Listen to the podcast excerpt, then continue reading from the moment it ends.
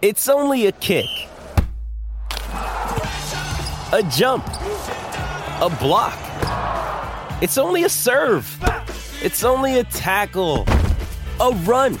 It's only for the fans. After all, it's only pressure. You got this. Adidas.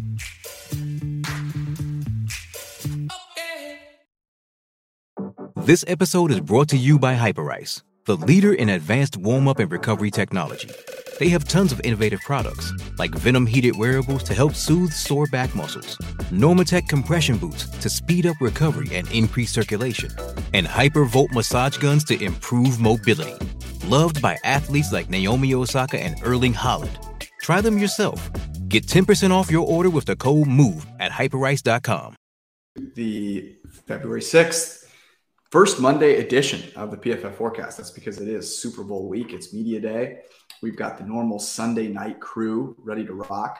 We're going to talk about the injury updates from media day, what we've learned, a little bit about where things are heading with uh, the game in terms of um, lines are at, total spread, uh, where some of the money is coming in, what if we're making anything out of that, and then our favorite angles uh, for this uh, this game thus far. And as promised, in-depth research on the most important prop in the history of all props. It is the national anthem. Let's rock.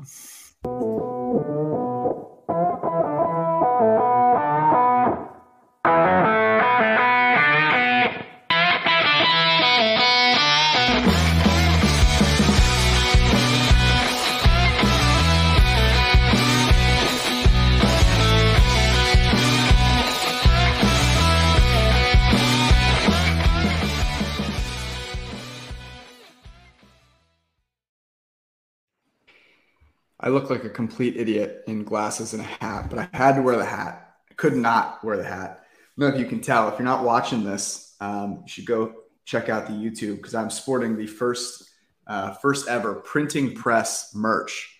Um, it is a, a, uh, hat with nothing but a printer on it, a little PFF logo on there. Um, can attest that, that it, they work, they're real. Um, we've got a few that we've given away thus far in the printing press discord if you have not joined yet. There's still plenty of time. People in there are already on to like draft props. It's just absolutely right. amazing what the the printing press is all about. Um, and uh, so go and get in there and get yourself a hat. Arjun we've been talking about some updates to some of the merch uh, i think that you're pretty excited about. We've got a hat coming coming out to Michigan. Uh, we'll get one out to Chicago and then out to uh, where Ben, wherever you are, because you're just a traveling man. You know, we can't uh, we can't pin you down. uh, yeah, I'm a rambling man, I guess. I don't know where I am either most of the time, thankfully. But it's, it's not pretty. It's not Ann Arbor. It's not Chicago either, unfortunately, or, or New York. So it's not New Orleans either. New Orleans. Uh, ben was supposed to be in New Orleans this week. Um, for the uh, the Tulane. Um, uh, what, what is the actual name of it, Brad? I was going to say like Pro Football negotiation, negotiation, Competition. That's what it is. Pro Football Negotiation Competition. Can't say NFL because you know then you get sued by uh, by by Goodell. Um, and Arjun, you and Tej actually were the uh, the first ever undergrad um, uh, combo to be in the tournament. Uh, I heard that there was a, a script that was released, Brad? Can you uh, that didn't favor you, Arjun, unfortunately. Yeah, I got the script early. Uh, you know, Arian Foster obviously exposed all the, the you know the conspiracies going on. That is part of it. That's folded into it. And uh, you know, I knew Arjun was going to come up short, but I was. We, we, hey, no one loses in a weekend in New Orleans. That, that's the best part about it. and you're and even though you guys are undergrads, you're 21 now, so you could you know. Um, Go enjoy. Which it. totally matters in New Orleans. They totally check your ID at every bar. but you are they actually are 21. So. Yeah, yeah. um, all righty. Let's uh let's start here. The today is is Monday. Um, we're changing our schedule up a little bit.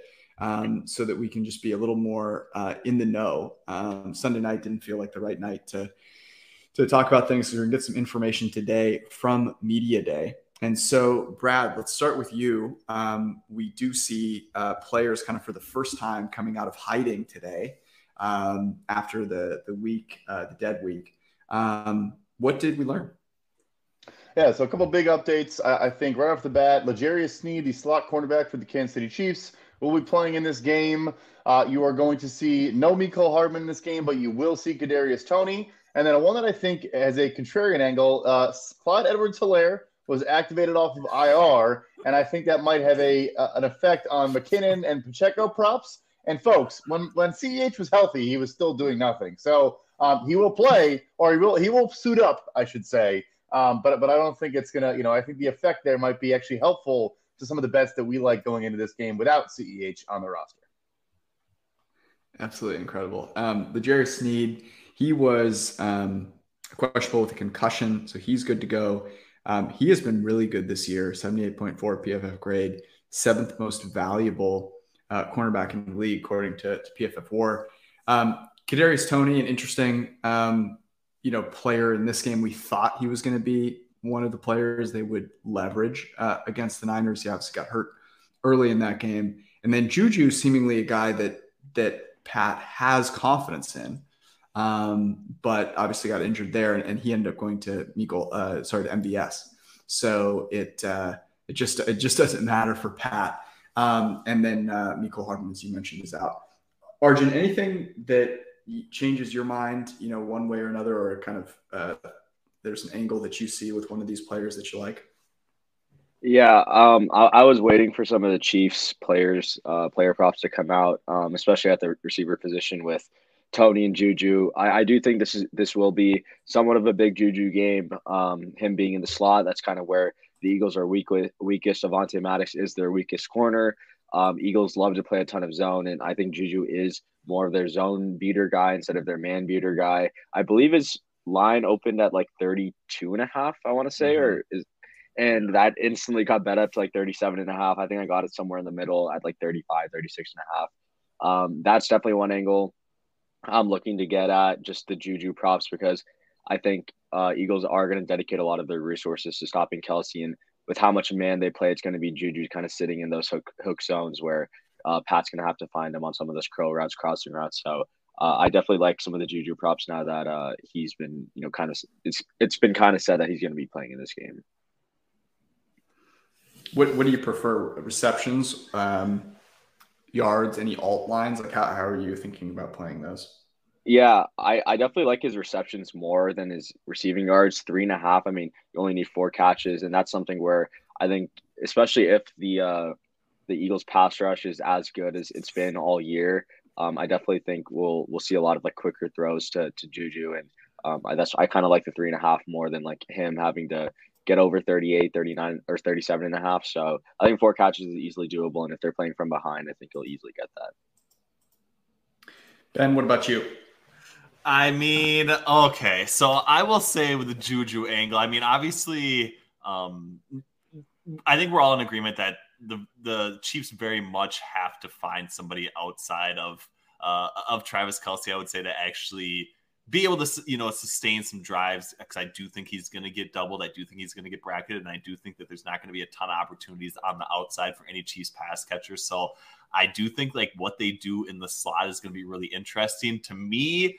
I think they got to move past Juju. I, I, mean, he hasn't been involved really whatsoever. I don't think he's gone over his receptions or his receiving yardage number since Kadarius Toney has been in the fold. I know his receiving yardage number has, you know, gotten up from the opening of 32 and a half, but this was still a number that was at 48 and a half last week. So he's still 10 yards short than shorter than where he was last week. But he just hasn't been involved, right? Like, and I know that like the Avonte Maddox matchup is very much the spot that the Chiefs need to take advantage of. But if I'm Andy Reid and I have two weeks, you know, a time frame to kind of scheme up some of these approaches, especially on their, you know, scripted pass player, scripted play set, like Juju's not going to be the guy that I'm going to be targeted. I do think if you have a healthy Kadarius Toney, like maybe bringing him up a little bit. Maybe he is playing closer to you know forty to fifty percent of the snaps as opposed to thirty percent. Maybe he is you know a little bit more de- uh, you know involved early on because he's very much the guy I would say outside of Travis Kelce and outside of you know the running backs that I, I think you want to kind of get the ball in his hands early and see if he can make a couple plays after the catch, especially if Patrick Mahomes is going to be you know, I would say limited to the point where he's not really moving around the po- pocket as well as we he, he was previously before the ankle injury. So I know the the Juju bandwagon is kind of I would say uh, getting hyped up already because of the slot matchup, but uh, I very much would be surprised if he runs you know over 30% of his routes from the slot, uh, and if he doesn't hit like a higher number of slot routes, like I, just don't see him winning too often against James Bradberry or, Darius Slay. So uh, I don't really have a strong play on Juju, but uh, I don't think I'm at all confident enough to play anything on his over. I would say. What about the the quarterback spread? Because um, I've been, you know, it's it's a couple of weeks, and you know, you kind of forget about both quarterbacks and, and their injuries. Um, talking to a doctor, and we may actually have an opportunity to have a segment with him later in in the week this week to get um, something more than what I can share. Um, but uh, you know what Jalen Hurts was dealing with is something that that generally takes a minimum uh, of six weeks to heal. It's more serious than than a shoulder separation. So you know that would kind of lead you to believe he's still not going to be healed yet. And of course, Mahomes, I don't think anyone expects his ankle to be 100%. Any insight there, you know, as as far as the quarterbacks go? Yeah, so uh, like we talked about, I, was saying how I think Mahomes will be the healthier of the two quarterbacks in this game. We talked about, you know, AJ Brown, he missed him deep on a deep ball, but then he also underthrew Quez Watkins one time, underthrew DeVonta Smith, uh, and mm-hmm. allowed a pass breakup from I want to say Charvarius Ward on the outside that could have been a big gainer. Uh, I think it's one of those things, and, and Hurts himself has said, like, I'm not going to be healthy for this game. I've accepted that. I have to do what I can do and work through it. But I think it's almost like a Josh Allen thing with his elbow, different injury, but you can play with it, you can manage it, but at the end of the day, you're not going to be as sharp and as accurate as you are. And, and I'll tie this in, you know, now with two of my favorite plays, maybe in this entire game. Um, one of them is Pat. There's a lot of head-to-head props I really like, um, and, and these are two of them. So one is Patrick Mahomes minus a half touchdown pass, not touchdown, touchdown pass minus a half is minus 110. Patrick Mahomes had more touchdown passes this season than Jalen Hurts has in his career. First of all, so I know it's a you know a flashy number, but I mean, that's the case. So um, you know he had 45 this year. Hurts had 24. Yes, Hurts did miss some time, um, but nevertheless, I mean, I think game skip regardless. You're going to see when the Chiefs get in the red area, they're still going to throw the ball. Whereas the Eagles, as we've seen, we're going to have some more design runs. They're going to pound the rock against this Chiefs susceptible run defense.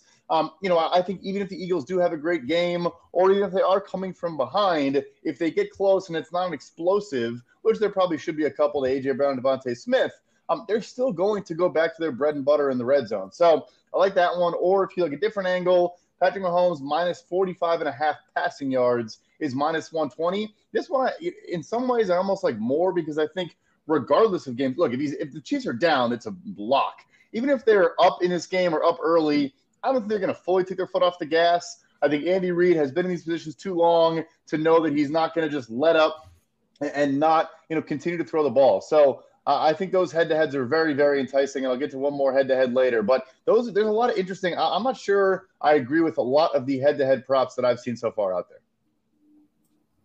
Yeah, those are both interesting. You know, getting into a little bit of what we've seen thus far. So um, right now, the Eagles are still the favorite, minus one and a half minus 124 uh, on the money line, over under. The total is at 50 and a half here. There might be a little bit of difference between the different uh, books. If you uh, if you shop around a little bit, for example, on FanDuel, it's 50 and a half. Over is minus 115. The under uh, minus 105. It's minus 110 to both sides on the spread. And it seems to be the case, uh, and I've talked to a few people out there um, over the course of the last week, that pretty much every sizable bet has come in uh, on the Eagles thus far. And, and, talking to to someone that um, you know kind of sees this happen on on a day to day basis uh, at, at, the sports books, um, you know, it, we're sort of hypothesizing why that might be. And I, am curious what what your guys' uh, thought is there. What I was sort of thinking about was when people are placing a bet now. Remember, it's just one and a half. So you're kind of getting one and a half points in either direction, it's, it's not really that meaningful. So you're kind of sitting there and you're thinking, okay, well, who's going, who's got a better chance of kind of dominating this game? I think when you look at it, you can see a pathway to the Eagles, you know, winning by two plus scores, right? The, the physical dominance uh, at the line of scrimmage, um, the you know way that they've dominated their opponents thus far. They're totally healthy, and I've got to think that's contributing to um, a lot of these early bets that we're seeing on the Eagles. Do you guys buy that? Is this at all meaningful, you know, to you guys? How are you sort of reading what we've seen from an action perspective thus far on the game?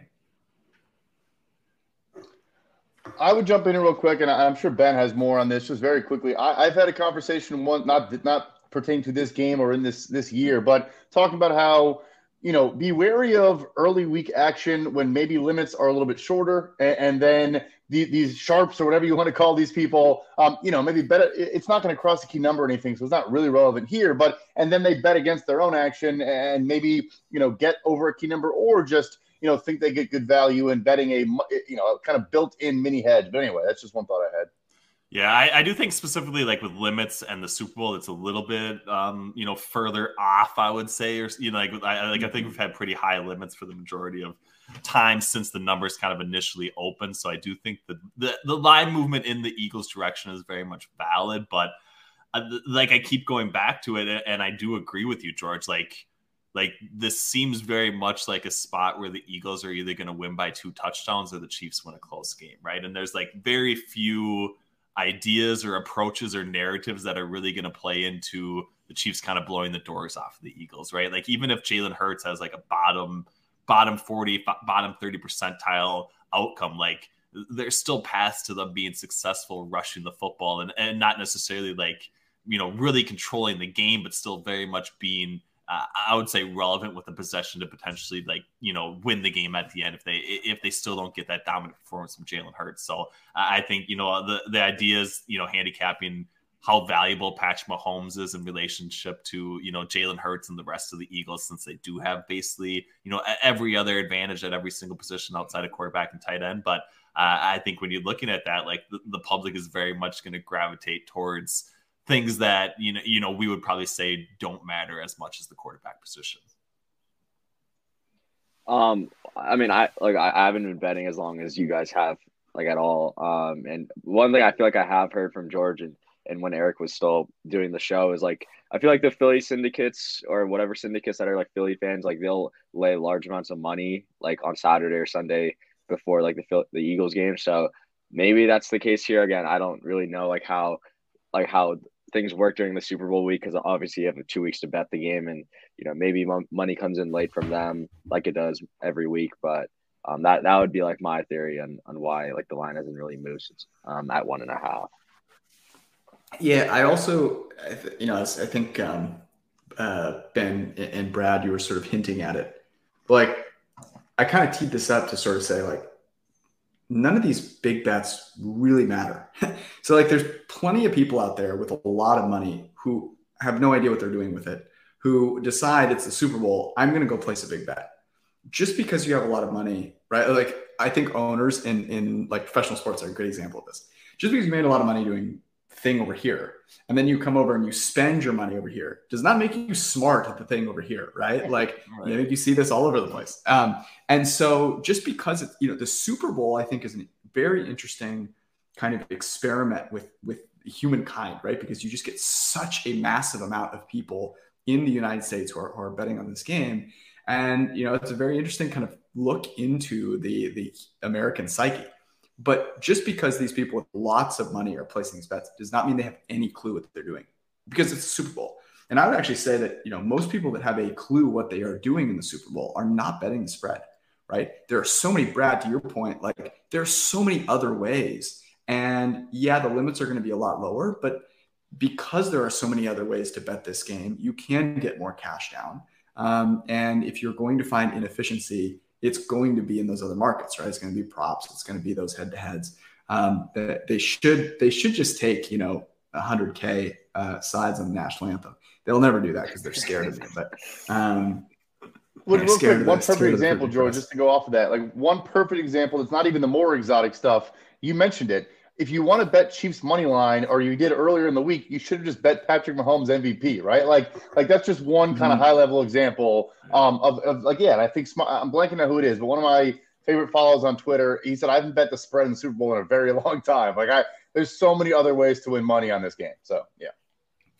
Especially when it's one and a half, right? Like, what are you doing? You're sitting there you got one and a half, and you're like, ah, shoot, man. I hope they I hope you know the, the the Chiefs only lose by a point. You know, it's like that's no fun. Um, but one one angle that I was thinking about that um, I'm excited. We'll talk to Judah uh, later this week about some of the live the live angles here. But I do think people consider the game from the beginning, right? And they think about all of the advantages the Eagles have uh, from a health perspective, up front, you know, especially at, the edges with Haason Reddick and, and Josh Sweat. But if it gets to a close game in the fourth quarter, right? So like if the Eagles run away with it, then they're, they're running away with it, right? That's happening early in the game. Right. If you fast forward to the fourth quarter and it's within a score, like where, you know, where do the odds now shift, right? Um, what are the chances that if it's a close game, Jalen Hurts is playing really well? Like maybe in a normal situation, they're moderate. In this situation, I'm not sure they are because you could see the Eagles getting out to an early lead them not being able to kind of hold on to it. Patrick Mahomes doing what he does, bringing back. Now it's a close game in the fourth quarter. In my perspective, like I'm waiting for that to happen personally because I'm not sure it'll be baked in. I have infinitely more uh, confidence in Mahomes than I do Hurts on any normal day, and in this day in in particular. So uh, that was just one of the angles I was kind of thinking about. Like I'm not going to bet the spread pre pre flop, but um, as the game goes on, you know, kind of monitoring that. Any uh, thoughts around kind of either that angle or something similar? Yeah, George. So that that made me think of something, and obviously a live market might be the best way to go about that. But uh, I was having a conversation with BetQL this morning, and we were talking. There's there's a prop for specifically just are there going to be more points in the first or second half overall, but also uh, mm-hmm. what I like is the Eagles they're plus 110 to score more points in the first half. I think, again, if you like the Eagles in this game, we know they're you know one of the best scripted play teams in the NFL. Out of the the second quarter king, they're the most you know. And then if they have a lead in this game, they're gonna just try to run the ball a ton and just sit on this thing in the second half. So it's only plus 110, but again, kind of a creative way to get a little bit of value if you like the Eagles in this game. Odds are, if they're gonna win, they're gonna score a lot in the first half, um, and then just be able to hold on Yeah, that's that that's very much I think like the popular narrative. I do think like specifically when you're looking at matchups, I know you know uh, you know George touched on a little bit on like the Eagles edge play, but I also think in arriving at that scenario of the Eagles potentially like playing from ahead, like I know you know we obviously don't think rushing the football matters like a whole lot, but I do think if the if the Eagles are very much capable of like establishing their will, especially in the edge positions, you know, with guys like Lane Johnson, you know, kind of dominating like Frank Clark George Karlaftis. Like if that happens uh, on early down specifically and in the scripted pass, uh, scripted play set, like that's going to be the spot where you're very much like, okay, the Eagles, unless Patrick Mahomes has some brilliant comeback, you know, are very much going to run away with it. So I do think, you know, the initial approach to how the Chiefs are going to play defensively and if they are going to try and force Jalen Hurts to beat them, you know, it is very much, I would say, kind of like the in game angle that, you know, I'm going to be watching and then very much choosing like what side of what side of this do you actually want to end up on? I'd say, and I do think it's very much like Eagles alt spread at that point, you know, or, or the Chiefs money line at like a plus price. I would say. All right, let's uh, let's get into our favorite angles. Um, I was just looking at uh, at MVP. There are a couple that I like. So I was I was checking out what what it was. Let me just say this. So Mahomes at MVP is plus 130. Hurts is also plus 130. Now you can't bet the no here, but like I, I don't know that that I agree with this, and I'm gonna I have a take on on kind of the, the Eagles here in a second. Travis Kelce is 16 to 1. Just out of curiosity, like what has to happen for Travis Kelce to win MVP over Patrick Mahomes?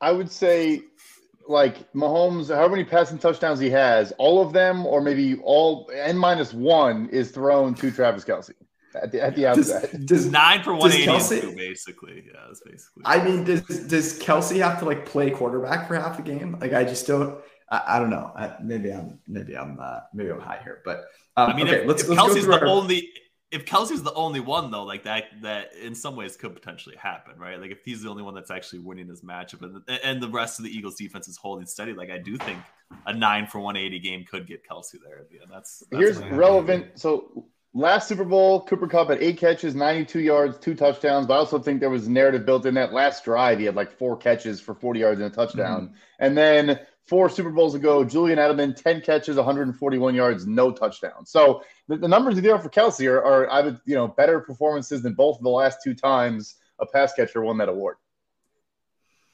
Yeah, I just think Mahomes on an ankle with all like I don't know. Anyways, uh, Arjun, let's go to you first. Um, we'll kind of go around the, the horn here with our favorite angles. Um, Arjun, why don't you kick us off? Yeah, so um, leading into this episode, I, I was I have placed some like novelty props that I think could be worth talking about. One of my favorite ones is uh, first team to call a timeout, and we are going with the Kansas City Chiefs here. I think it was like minus one fifteen. I'm I got it on Bet Online. Um, I'm maybe it's on some of the legal legal books, but I would play this up to like minus one thirty five, and it's pretty simple. The the Chiefs are called the first time out in 15 of their 19 games this season. The Eagles are only at seven of their 19 games. We know how good of a game manager Nick or uh, of a coach Nick Sirianni is in the game management department. Andy Reid, while I think two weeks will do him wonders in the game preparation standpoint, I don't think you know that kind of helps you in the game management standpoint. And we could see like a, a just a privilege Andy Reid timeout in the, on the first drive of the game as they enter the red zone on on third and two or or fourth down as he he struggles to uh, make a decision on fourth down. So I, I really like the first time out prop. Um, and I, I, can give another one unless we want to go like an around the horn and, and talk talk about a different one. I like that. Um, let's uh, let's uh, keep going around the horn though. Um, the novelty props are the best, by the way. If you have not, this is your first time betting on the Super Bowl, just go spend like two hours going through all the props. I mean, they have some. If one day we'll get these for every single game. Like um, I remember a couple years ago, uh, there was um, one of our favorite bets uh, was uh, I think it was over under number of sacks in the game. Actually, that was last year um, with uh, with Burrow and the Bengals and and the Rams. Um, those things are just fantastic to uh, to play. All right, Ben, let's go to you next. Yes, I do think, you know, outside of the rushing ability for the Eagles, I do very much like the angle of Dallas Goedert kind of being the focal point of their passing offense. So I do like him, um, you know, specifically from, you know, uh, you know, an alt number perspective. I do think him 70 plus receiving yards you know, given the Jarius Sneed is going to be in the fold and very much going to be, you know, playing the slot receiver, I do think they scheme uh, go, Goedert around enough to the point where he is going to probably see the majority of the target share. I do think he's probably going to sit right around the 25 to 30% range. If he does 70 plus, 80 plus yards uh, and a touchdown, we have seen the Chiefs. I would say, you know, I, I think we have them rated a little bit higher than perspective from a coverage. I do think they're fourth basically um, from PFF's coverage grade. They dropped to 16th uh, when covering tight ends. Uh, I, just think that's going to be the vulnerable and weak spot for them. And if I and if you do expect this game, I would say to stay close and maybe go over the total. Uh, I think it's going to be a lot of a lot of Goedert, I would say, towards the end of the game, especially. So him anytime touchdown, 70 plus receiving yards, uh, very much how I think the Eagles are going to attack them offensively. Yeah, I, I, couldn't agree more. Yeah, we mentioned this I think before, but the Chiefs were dead last in EPA per play allowed between the numbers, and he's attacks the seams over the middle. That that is his area. Um, so I like that. I'm going to go back to a novelty prop. Um, I mentioned this before the show a little bit, but anyway, uh, there is a you can bet on will the opening kickoff be a touchback or not, and the odds are basically just reflective of the implied odds. So during the regular season, kickers about 60, 62 to 65 percent of the time it's a touchback. Um, the other third is not. Um, and I think it's minus 165 and plus 135, whatever it is. So there's an explanation from Pat McAfee as to why 17 of the last 20 going into last year, so or, or 18 of the 20, whatever it was. It's it, almost every time it is it is a, not a touchback because what he was saying is before every game, normal game, the coaches for both sides will massage the ball and wear it down and, and, and try to make it more malleable but because in the Super Bowl, what they do with the opening kickoff ball is they immediately grab it and just take it to Canton right away.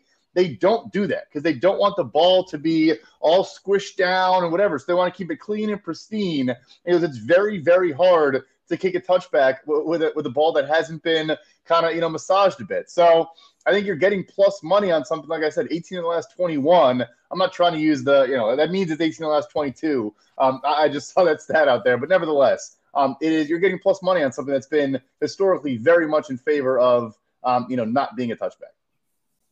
Has that moved at all? I feel like enough people watch McAfee's show that You'd think He was so, on, but it, he was I'm on it last year right now. too. Yeah, I I think it moved quite a bit actually last year, but I haven't Okay. like um because he actually did say the same thing last year, whatever, and the juice changed quite dramatically. But I haven't I haven't looked at it, I guess, um closely this year. I think looking at just league average and where both kickers are, like it, it seems like touchback is very much the correct side if there's not like an outside angle that's working opposite of those numbers, I would say for sure, which is very much the McAfee angle, I would say. So What what about just the simple fact that like everyone wants to be a hero and like opening kickoff of the uh, Everyone wants to have the Devin Hester opening kickoff. Yeah. for sure, for sure. yeah Especially It's Skyy no Moore, fun. who's trying to like earn a roster spot out there. You know, it's yeah what does he have to lose besides the football nothing. um what yeah what what where do you uh, see that what's the the uh, DraftKings, you can get plus one thirty five on no touchback. the no in- in- touchback syndicate is what Or yeah, that's yes. what, what this is shaping up to be.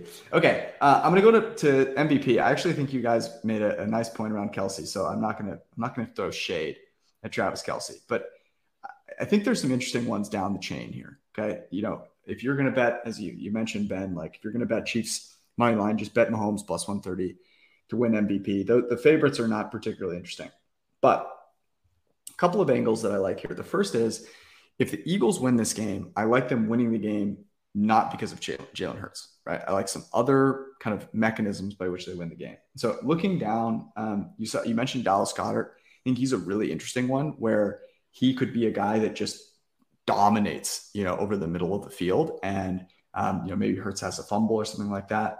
He is sixty to one, um, but I like going even further down. So this is, I think, hilarious. Clyde Edwards-Helaire is 120 to 1. Kenneth Gainwell is 130 to 1. Kenneth Gainwell is like Clyde Edwards-Helaire, it, you know, might as well be a, a, a poster on the sideline at this point. Like just, that's just, he's not getting any run in this game. Kenneth Gainwell, eh, people love Miles Sanders because he scored a couple of times. Uh, Kenneth Gainwell has been, you know, their their better receiving back. Um, has been a a really good runner of the football as well. He's an interesting long shot. Uh, but here's my favorite one. and This is kind of a novelty, but I mentioned that Jalen Hurts has a bit of a shoulder. Would there be anything more Philly than Jalen Hurts getting injured, Gardner Minshew coming in and winning the football game? Okay. Gardner Minshew is 150 to 1 to be Super Bowl MVP. It would be the most Philly thing ever. Okay. To win two Super Bowls because backups came in and, and won the Super Bowl. Like Just that. saying, I've, I've, I've seen it happen, uh, seen it happen before. Um, bit of a novelty one, but um, the, the other one that I think is interesting uh, on the Philly side again because I, I like them winning um, with you know someone uh, other than Hurts winning MVP.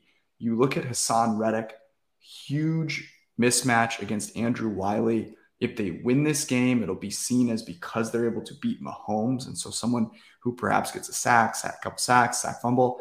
Now, the only caveat here is Mahomes is really hard to sack, right? He just does not take sacks. Um, and so for that reason, I actually think just having one sack would, you know, or a really impactful one um, could kind of get the job done. So uh, those are a couple of angles I like on MVP. Um, I know we're going around the horn, but I just want to reemphasize because I was going to have that one. So people are going to say, look, it hasn't been a defensive player in a long time. When it is a defensive player, you look at the last two times. Von Miller against the 15 to 1 Carolina Panthers and their very good offensive Cam Newton, and then Malcolm Smith, the linebacker for the Seahawks, when they went up against one of the best offenses of all time with the Denver Broncos. Um, and then to the sack point, totally spot on. But Haason Reddick also leads the NFL in forced fumbles this year, and half of them are when he just gets the swat and the you know the quarterback's hand is back. That's right. Um, right. So anyway, I just I agree with that one. So I want to jump in with that. Thank you. Thank you for the support. Arjun. Yeah, going going back to a novelty prop. It's actually like a two-parter. Um, it is going to be Chiefs to have the shortest field goal uh, between the Chiefs and the Eagles in this game. It's it, it's it kind of it's a weird one, but I have my reasoning. So first of all, the Chiefs' red zone defense is horrific. Uh, they've allowed a touchdown on 65.6% of, or their defense has allowed a touchdown on 65.6% of opposing drives that have entered the red zone. And as we know, the Eagles are probably the best team, if not the best team, at just converting of red zone trips to touchdowns. The Eagles defense, on the, on the other hand, ranks 10th in, um, you know, allowing uh, t- touch uh, red zone trips to be turned into touchdowns. So they do a better job of kind of preventing offenses from scoring touchdowns once they enter the red zone. We also know that Nick Sirianni is probably the most aggressive coach in the NFL, goes by the math, trusts the model. And I think once he enters the red zone and just that low red area, anything fourth and five and shorter is going to be a go for them. And knowing that they play Patrick Mahomes, I'm sure their analytics team has probably told them like you need to be more aggressive than you normally are. And you know, this is a- Andy Reid. Like you know, he's going to kick field goals in, in this situation. He has changed up a little bit, but we saw him kick field goals multiple times against the Bengals in that low red area. So I think when you consider the game management part and just the um and how good Philly's been in the red zone, I kind of like them to, to kick. I like I like the Chiefs to kick the shortest field goal. And on, on on the second part, I like a fourth down conversion, long longest fourth down to conversion to be over two and a half yards, which I found on DraftKings. Which I, I that's like one of my also one of my favorite props, just because fourth and three, Eagles will go. Fourth and four, Eagles will go. And if the Chiefs are playing from behind, they're going to be in fourth downs. I think more often than not, and I give them a good chance to uh to convert some of those. I love that, Benjamin. So I w- one spot that we really liked last year. Um, and, and kind of came through with the modeling was longest punt basically. And i'm trying to find that where it actually was. I think it was on bet online basically. But i think the the longest punt specifically for the chiefs over under 57.5 yards decent juice on the under minus 130 but very much i would say a spot where they're not going to kick at 57.5 yards. I think when we were doing a lot of the work last year for it like very much the range should be pro- probably closer to like the 48 to 52.5 range. So you are getting roughly five yards of value on the longest punt. Obviously, Andy Reid is more likely to punt it in some of the situations that he's probably shouldn't be doing it more so than Nick Sirianni. So the fact that they do have five yards or yards more than the Eagles does make some sense, but uh, I still think that's pretty much way too high of a uh, a yardage number. I don't think it got anywhere close to that last season. The, the majority or average punts basically all go under this as well. So under 57.5, longest punt by the Kansas City Chiefs, I think has to be, uh, you know, one of the best novelty bets and one of the best opportunities we're going to get from these ulterior markets that we don't normally get in a lot of these football games. Digging All right, I'll, I'll, go. I'll, yeah, I'll go to a more normal bet, even though it is still a, a bit of a problem. But going back to the well on something we, we bet on in the Bengals game that played out exactly how we thought it would. And that is Patrick Mahomes over 25 and a half completions. Or again, I'm not super concerned with, with, with uh, game script as much as a lot of props. They're going to throw the ball under, and also I think it's a better matchup because the Bengals will play up on you. They get, I think, I mean, look, the Eagles get a ton of pressure, but I think Mahomes is going to get, get the ball out very quickly. And the Eagles play a lot of soft and off coverage, a lot of cover three, a lot of cover two, sitting back. Um, I, I think that is, again, just a bet where they're going to want to get the ball out of his hands very quickly. Um, and, and he'll, wait, it was 37 completions against the Bengals. Uh, it flew over. I think it will. And then if they're down, you know, he might complete 15 passes in the, in the fourth quarter uh, if they're down in this game. Yeah, we talked about that one. I think um, right after the game, uh, right right after the AFC um, championship, because we we had both completions and attempts. I think for for Mahomes in that one. Um, all right, where am I at here? Uh, I had a good one, and uh, I can't uh, I can't. I don't want to get to the the um, the anthem quite yet. Um, the build be, The build. Yeah, gotta gotta really. I went guys, I watched so many Chris Stapleton music videos. Like I I was over here comparing like Chris Stapleton saying words to like Luke Bryan saying words. Really was was uh was quite a nightmare.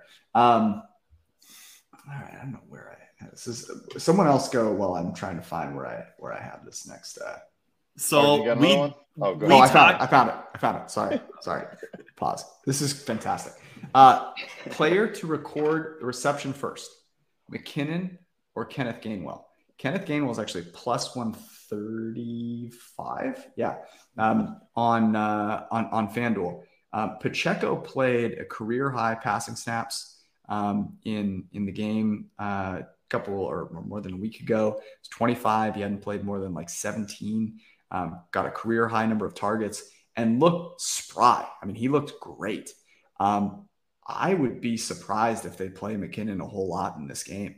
Uh, Pacheco has way more juice. He's catching the ball. Um, so to me, like Pacheco is going to be out there for a little while. And I don't know, Miles Sanders, like there's just something about in this game where I'm not sure this is a Miles Sanders game as much as this is a Kenneth Gainwell's uh, game. So um, I, I, like Gainwell uh, there to catch uh, the first uh, pass before Jerick McKinnon does.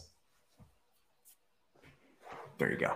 Arjun, uh, any more from your uh, side?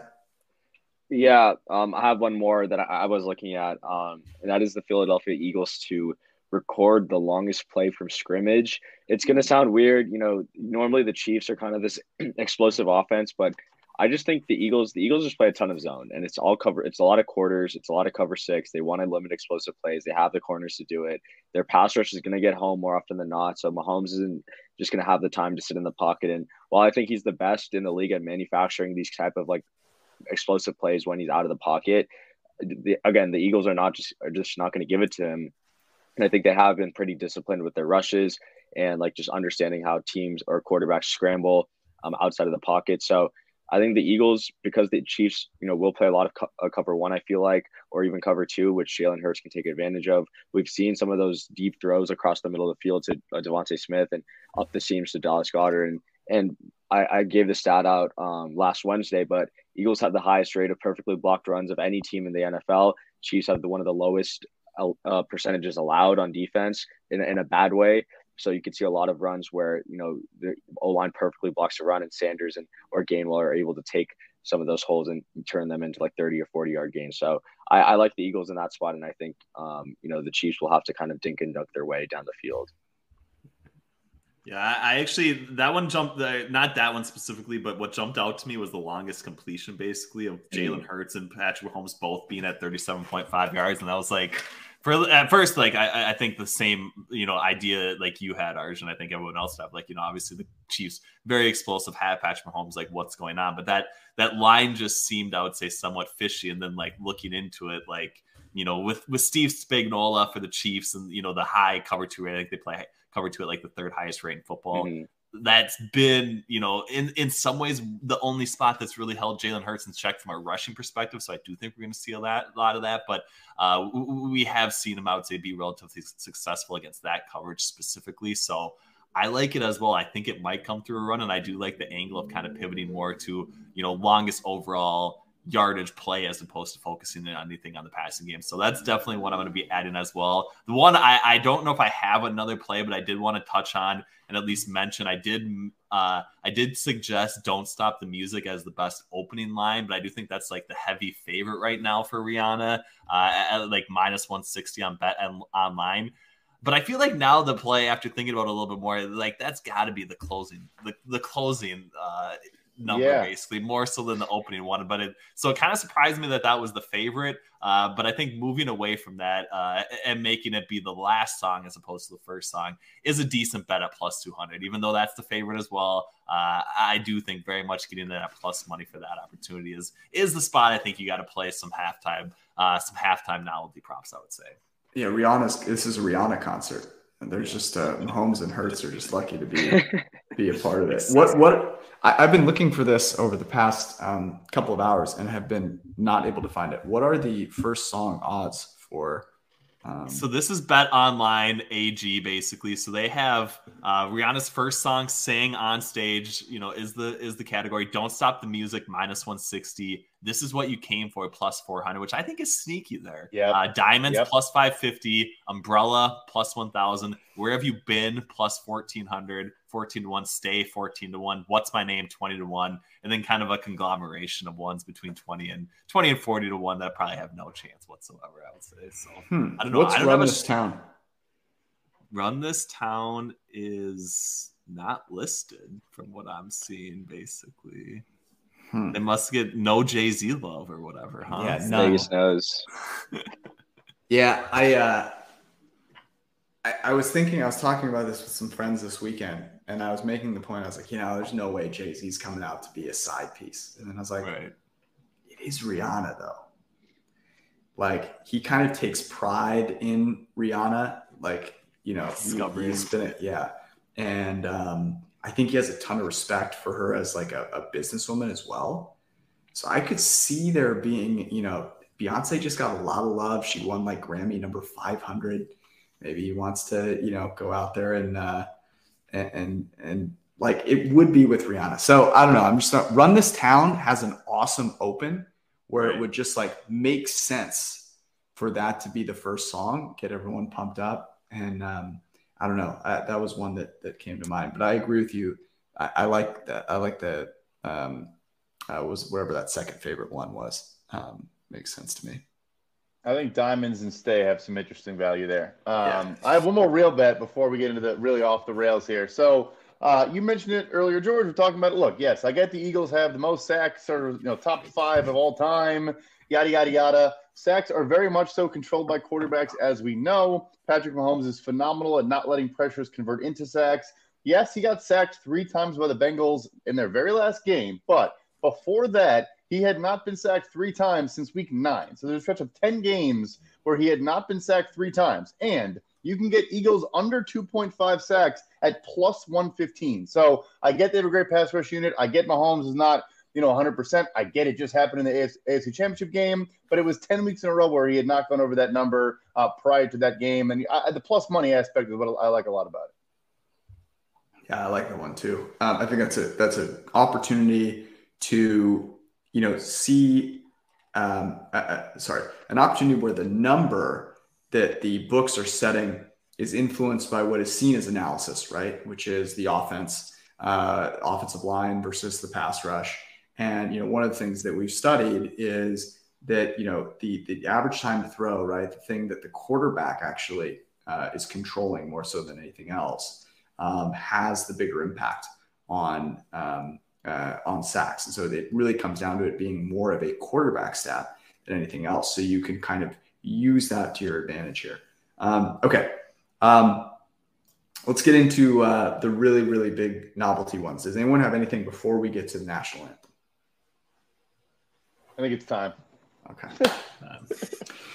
So, uh, Chris Stapleton. Chris Stapleton, you cannot find him singing the national anthem anywhere. I have tried. If you have found it, please DM me. Let me know you are a, a better researcher than I am.